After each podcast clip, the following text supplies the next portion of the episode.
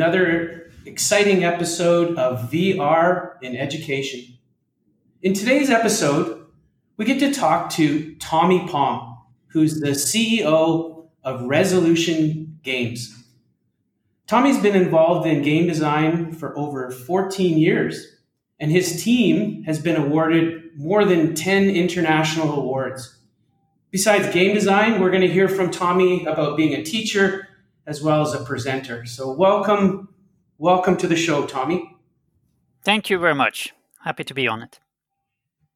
Uh, this is a pretty standard question I like to begin every interview with, and that is everyone's origin story. In other words, how did you get involved and interested in VR? Uh, well, I started very early, um, loving to play video games and arcades in the late 70s, early 80s. Then I started coding uh, games myself uh, for the Commodore 64 back in the 80s. And uh, very early on in the 90s, I had a chance to see an arcade machine, VR arcade machine called uh, Virtuality. And uh, that was mind blowing to me. I've, I've, I had seen Tron before, so the, the concept of like being inside of a video game was something that I, I truly believed in, and, and that me and my friends always thought that video game was going to be this huge medium that everybody was going to do eventually. But in the beginning, it was just uh, a few of us nerds kind of who, who really enjoyed this and kind of saw the future for it. Then it took a really long time for VR to. I mean, VR still hasn't really happened, right? So mm-hmm. it's still something that very few people uh, engage in, and and it's still difficult to to get into it. You need uh, powerful equipment uh, that's fairly expensive, and and you need to be rather tech savvy in order to have a good experience. But uh, I'm sure we'll we'll get past that eventually. Uh, I, I, think games is such a fantastic uh, medium to to do you know to have fun with your friends to learn new things it's been instrumental to me to find interest to learn to speak english for once i'm, I'm as you said i'm a swedish citizen so my native language was swedish um, but from early day I, I, realized that i need to understand english uh, in order to to fully understand the games because they weren't translated in swedish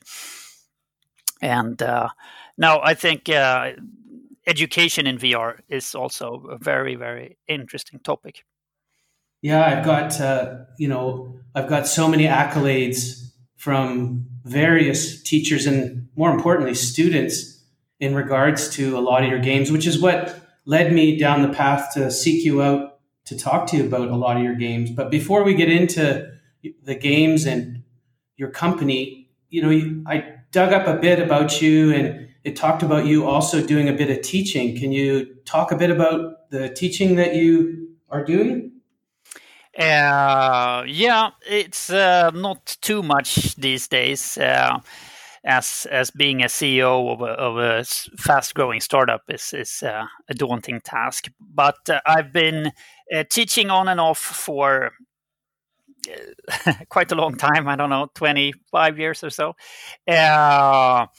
I still do guest lectures at the Royal Institute of Technology, and and I, I, really enjoy that. Um, and I used to have uh, my own courses there, uh, and uh, I have also been involved in a project called Stugan, which is the Swedish word for cabin, where we bring game developers out to a cabin in the woods and they work on their games there. So uh, it's kind of been a hobby of mine to to try to share the my experience that I had with uh, making games and starting companies and noodling on game design. What's the hardest thing t- about teaching game design? Uh, it is, uh, you know, I, I, I really enjoy teaching math or uh, programming where it's very it's the, you can follow a very simple recipe i think with game design there still is a touch of magic to it i think in its core game design is about figuring out how our brains work, and uh, we haven't figured that part out yet. nobody knows how how how the human brains really work, and and a lot of the things that we do in game design is very accidental. Like, oh, you know, we did we did this, and now uh, this game becomes super fun, and then you just keep thinking about it, want to go back to it. Good, good answer. Um, you you uh, you started up or were quite popular earlier on in your career designing 2D games, and then uh, have now moved into uh, a company that's designed virtual reality games. How is how are those two mediums different as far as game design goes? Um, I think 2D games are a bit simpler because it's uh, less resource demanding. Uh, at the same time, the the game engines have become so much better and more powerful today. So it's really uh, you can keep the team size smaller than you could back in the days. You used to have need a lot more programmers as we were doing uh, more of the kind of foundation work uh, for every game, and we don't have to do that anymore. So that's that's really good. Um, but other than that, I think that the, the, core design principles are are pretty much the same. Uh, with with virtual reality, you are also making worlds in a way, uh, and uh, that is a big task, of course. It, it uh, depending on you know great game design is always about scoping down your ideas to something that is manageable and, and hopefully doesn't take uh, endless resources to produce. So it is uh, something that you have to think about and have to kind of design for. Uh, I, I I have started five uh, companies in the video games industry and then kind of uh, always had rather small budgets compared to to a lot of the big games out there, and uh, then you really need to be good at uh, focusing down on the core and, and stripping away things that is not relevant for your product. Which you already alluded to. This is that's the essence of you know anything really. As a as a teacher myself, you know the better I am at teaching is basically communicating to kids, you know, this let's distill this down to what it's really about and what is the big idea or the big concept. And game design obviously most good games ultimately have a very evident obvious goal to them. And then obviously we have sub goals after that right? Yeah. I i i uh, i was a rather uh, bad student myself uh, because i was never really interested and and uh, I had a hard time finding motivation and inspiration. Um, and it is uh, one of the, the core thing I think when we're making games. I try hard to have everybody in the team feeling very inspired about the product they're making, and that that makes a lot of difference. And I think that really applies to learning things as well. You need to be motivated in order for things to stick. Let's talk a bit about your latest company, Resolution Games. What has been, um, how many years has it been in operation? Tell us a bit about the mission and the vision of your company over the last few years. So we've been uh, we've been at it for a bit more than five years now, uh, focusing on making uh, games for primarily VR, also a little bit of uh, augmented reality. Uh, we've released about 10 games so far so we've been quite productive. Uh, and it's been it's been super fun journey so far. It, vr is slow on the pickup. I'm very happy to see the oculus quest. That's the first headset for me that is kind of fulfilling all the the basic requirements needed for for a great experience uh, the price point's low enough. The you know you can go straight into VR. You don't need to get stuck in downloading a lot of updates and drivers and very technical things. Uh, so that's really showing on our games as well that this is the first time people are really staying a longer time in the games and then come back to them and have a, a great time with uh, uh, sometimes their friends when it's a multiplayer game. So lately we've been focusing more and more on multiplayer. I definitely think that one of the great opportunities with VR is creating some sort of kind of virtual world where you don't need to leave your house in order to meet up other uh, friends and, and interesting people to play with. Yeah, you mentioned earlier about you know the the times we're living in right now with COVID nineteen. How you know it's almost ironic that headsets haven't caught up and they're you know they're not as prevalent within households right now, which is too bad because now more than ever we live in a time that uh, everything would be so much more productive if if uh, X number of people had VR headsets right now.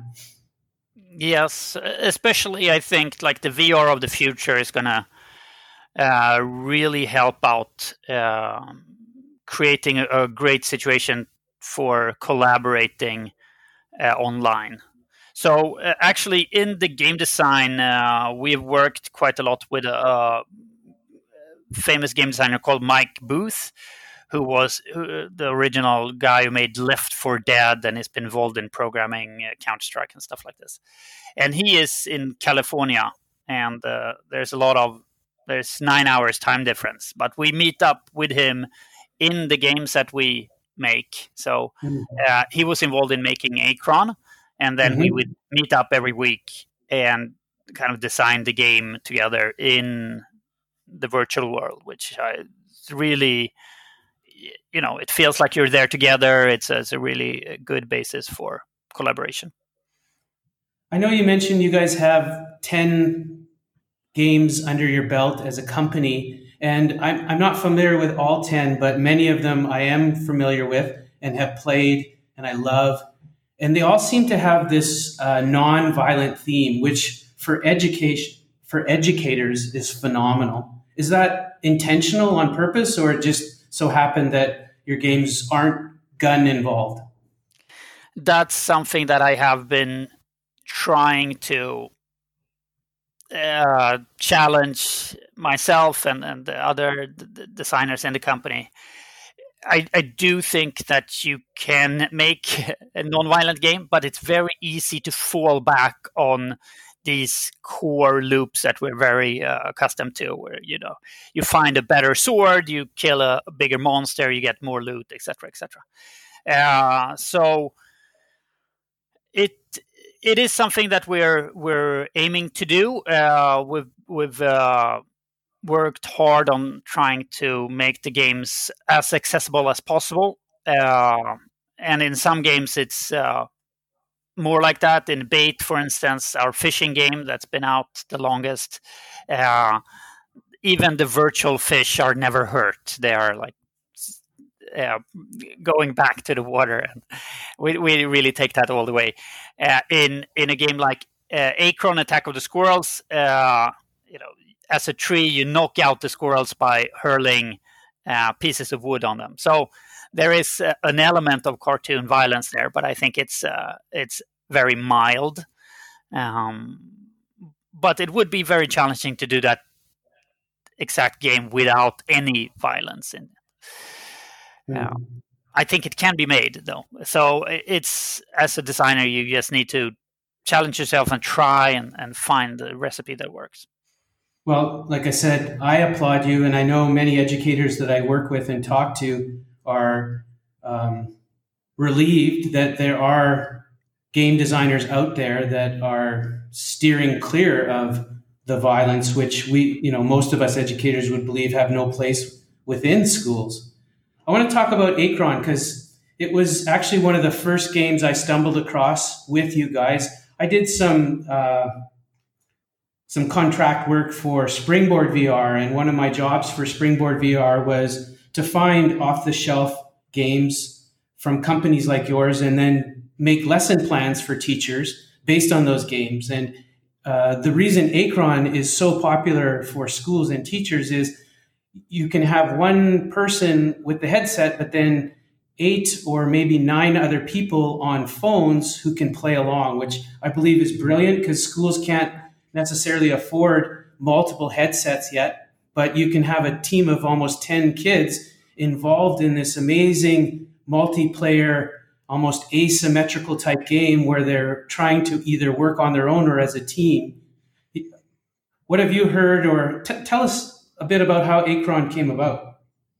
Uh, yeah, so we we uh, wanted. I've I've always been very fascinated with uh, multiplayer games uh, from from the get go of my career as a as a hobby programmer and and, uh, and eventually professional game maker. Uh, games just become way more fun if you're enjoying it with friends. And one of the problems right now in the early days of VR is, as you said, the lack of headsets. So uh, you might visit a friend and there's one headset there and you want to try it out. And being able to use your smartphone is a great way of, of uh, creating a, a, situation where it's easier for several people to join. It's also a very good way of learning the game uh, in in a more social setting. So it's easier to to learn the game on the phone first and then go into VR secondarily when you understand the base concept of the game and uh, so on. So uh, this was something that we started working with with Mike uh, Booth on. Uh, we wanted to do a asymmetrical game, a game that wasn't the same in VR as it was outside VR, and uh, we we experimented our way forward. In the beginning we tried something more uh, resource management like yeah but then uh, the team came up with this very simple prototype of uh, you hurling things at at uh, the players on their phone and, and that worked really really well so we we developed the game that way well what's interesting when i watch students play it is one student dons the headset, they're the tree. Obviously, they're protecting their acorns. And then invariably, the, the other students on their phones, which are the squirrels, will go it alone for the first few uh, play goes or play rounds. But eventually, I find that they start intuitively working at strategy. So they'll say, well, you know, I want you to be the chubby squirrel and I want you to be the I can't remember all the different squirrel characters. But, and, yeah. and I find that fascinating how, you know, again, kids, you know, grades seven and up start to strategize and start building team skills as a consequence of your game. Yes, that's that's uh, great to hear. Uh, that's something a part that I think games have always been really great at to kind of simplify the, the rules of society and and um, quicker get people to talk to each other and and uh, uh, in this case collaborate to to achieve a mutual goal. Um, mm. so super happy to hear that. Yeah, I don't know about in Sweden, but in Canada we had this game we used to play usually at nighttime called Kick the Can. So what happened was there'd be this can and you were in the in a neighborhood, maybe on someone's front lawn someone was it and they had to tag other people before the group of whatever 10 or maybe eight eight other uh, people or players could kick over the can and so acron is very much like kick the can because you end up strategizing like do you do you trick the person who's trying to protect the can and so uh, I write. I've written a book, and it's just coming out of publication. And one of my chapters actually talks about collaboration and teamwork. And I, I talk a bit about your game and how it's the modern day version to me of Kick the Can. Yeah. Wow. Cool. Thanks. Yeah. I'll, I'll pick up a copy of the book. Yeah, it's out August first, so I'll let you know.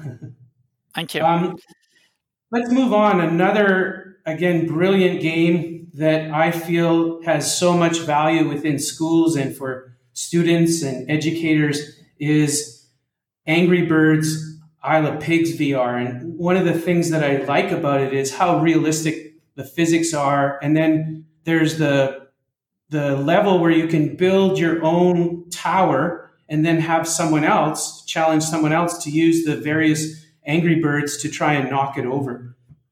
Tell me a bit more about uh, that particular VR game. Yeah, so Angry Birds Isle of Pigs is the first uh, game where we licensed somebody else's IP. So Angry Birds obviously belongs to Rovio. Uh, but we we started that project as uh, augmented reality project for Magic Leap, mm. and then developing it, we didn't have a Magic Leap from the beginning, so we emulated it in in VR, and we really felt that you know this is going to be a great VR game. Let's let's do it for for virtual reality and build out a bigger game with more levels. So we we did, uh, and then we felt that VR is so great at creating things. So it would be super fun to have a, a level editor in there. Uh, and uh, we we finally managed to do it. We've been talking about it for several years, and then now, uh, like half a year ago, I think we released uh, the first part of it. We're still working on on uh, making it online so you can publish a level so all, all, the people in the world can can play it. I think that would uh, be uh, you know very powerful way of that's a lot of people back in the 90s started their game career with modding. And here you have a chance to to try level design from from i think you you can be very young and and start building blocks uh, on top of each other and, and uh, create fun levels with it. So I'm I'm very happy that we get to do that. Angry Birds such a great uh, brand, and and it's always been a very uh, fun. Simple game to get into, but could be like really complex puzzles that you need to solve in order to to pass the level. So, so super fun to work with that IP. I love that you use the word puzzles because, um, again, I've curated and looked at uh, many educational VR games and applications over the last couple years with my work with Springboard VR. And one of the things I keep coming back to are games like yours where kids are playing, hopefully multiplayer, but they're also inquiring and thinking about cause and effect and you know ruminating on well what just happened there?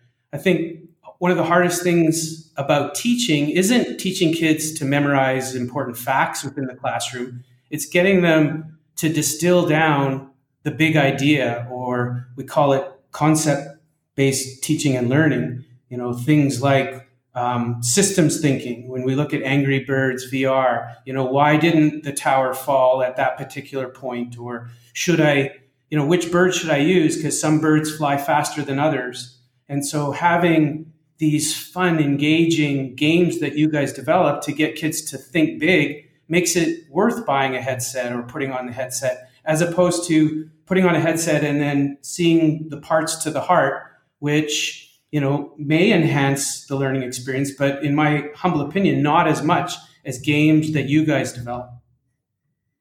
That's great to hear that. I definitely think that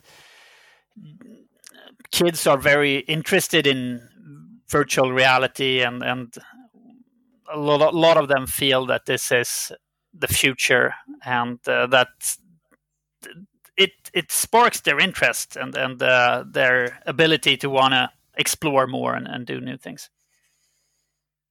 Let's let's move on to your one one of your newest games called Cookout, a, a sandwich tale, which isn't out yet, but I'm curious to hear a bit more about this because on your website it says uh, Cookout, a sandwich tale which focuses on concepts of communication and collaboration. Can you tell us a bit more about this upcoming game? Uh, yes, but we are a little bit sparse with the details um, still, uh, as as the game is uh, isn't released yet.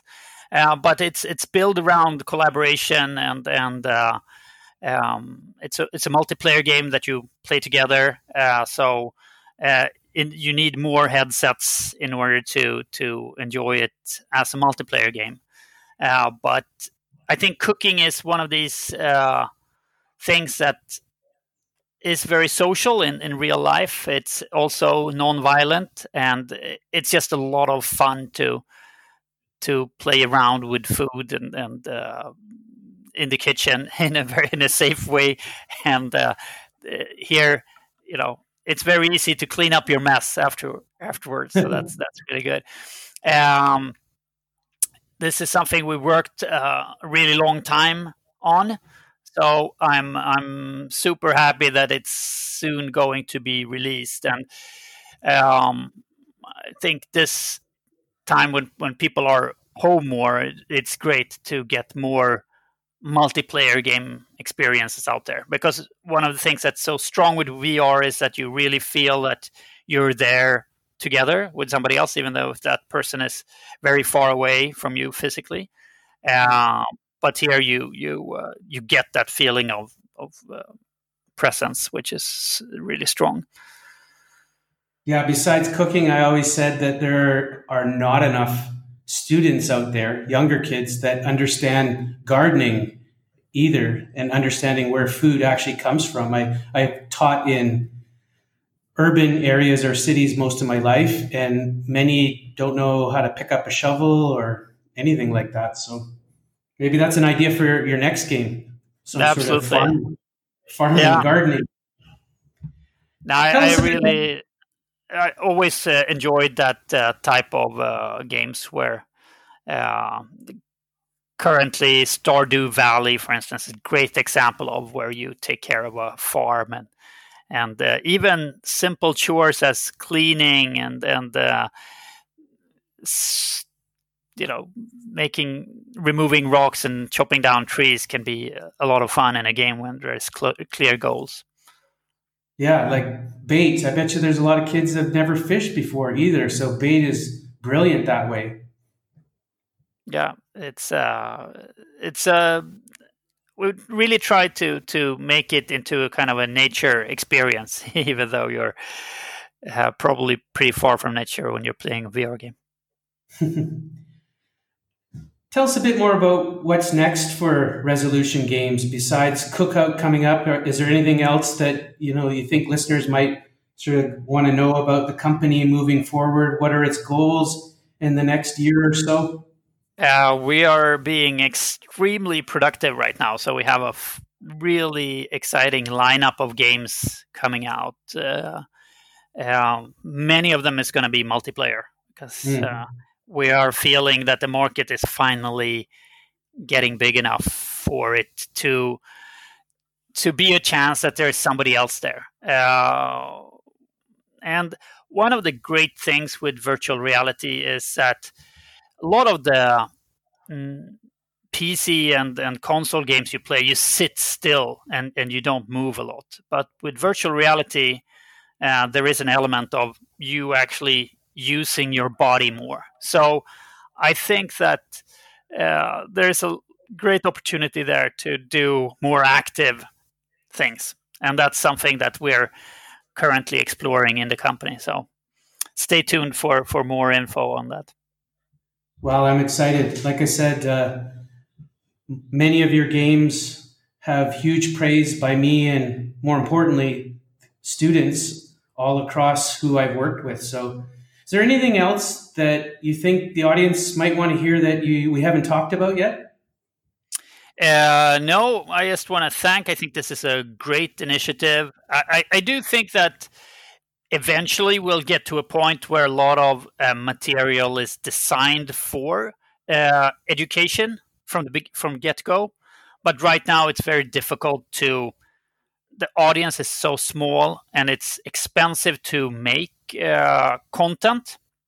So, uh, therefore, I think it's great what you're doing right now. You're taking uh, existing entertainment titles and you're uh, thinking of uh, ways that these can be used for for teaching things. I think that's a really great thing to to focus on.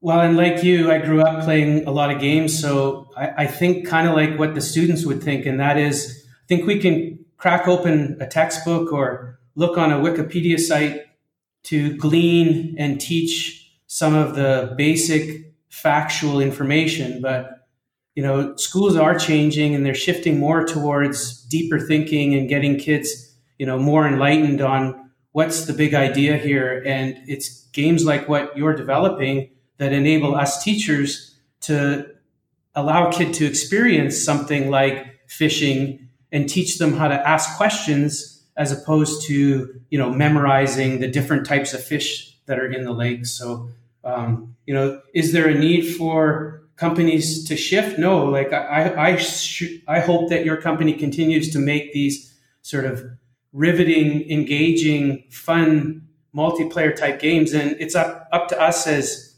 experts on pedagogy to find a use case scenario for them within our curriculum great yeah perfect thank you uh, how, if people had other questions, what would be the best way for them to get a hold of you?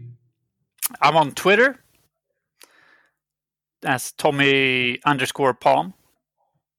Okay, sounds good. If you hold on after this, I'll just sort of debrief with you and uh, say my goodbyes. So, Tommy, anyway, thanks so much for having you on the show, and we look forward to seeing more exciting multiplayer games from your company in the future. Thank you very much. Pleasure being here. Bye for now.